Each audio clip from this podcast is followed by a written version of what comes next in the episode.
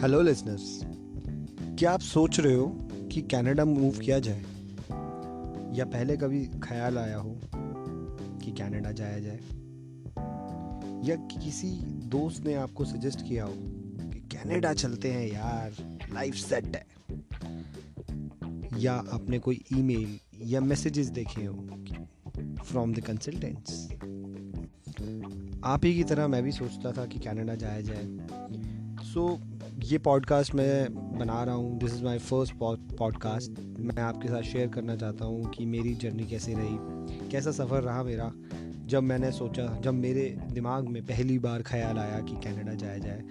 And it was इन 2017 उससे पहले कभी मैंने सोचा नहीं था कि मैं बाहर जाऊँगा या नहीं जाऊँगा। तो ये पॉडकास्ट सिर्फ़ और सिर्फ़ इस बारे में है कि मैं, मेरी जर्नी कैसी रही, ये सफ़र कैसा रहा, मैं अभी क्या कर रहा हूँ, और मैंने कनाडा शिफ्ट होने के लिए क्या क्या किया, क्या डिफरेंट वेज़ मैंने लिए। कई बार मैं फ़ेल भी हुआ, कई बार मुझे काफ़ी रिग्रेट भी हुआ कि क्यों कर रहा हूँ मैं ये सब। या कभी मुझे लगा कि यार ये डिसीज़न तो मुझे बहुत पहले ले लेना चाहिए था। So this podcast will be about my experience जहाँ मैंने गलतियाँ करी, कुछ सीखा।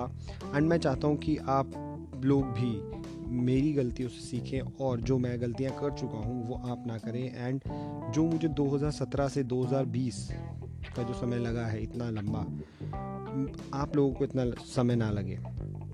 So this podcast is all about moving to Canada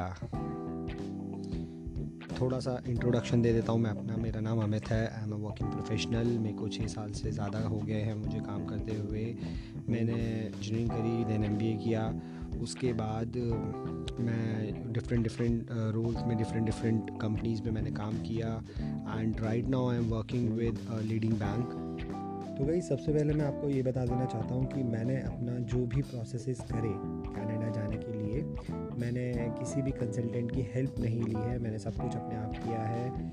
इसी वजह से मुझे इन तीन साल में काफ़ी एक्सपीरियंस हुआ है, जो मैं आप लोगों के साथ शेयर करना चाहता हूँ।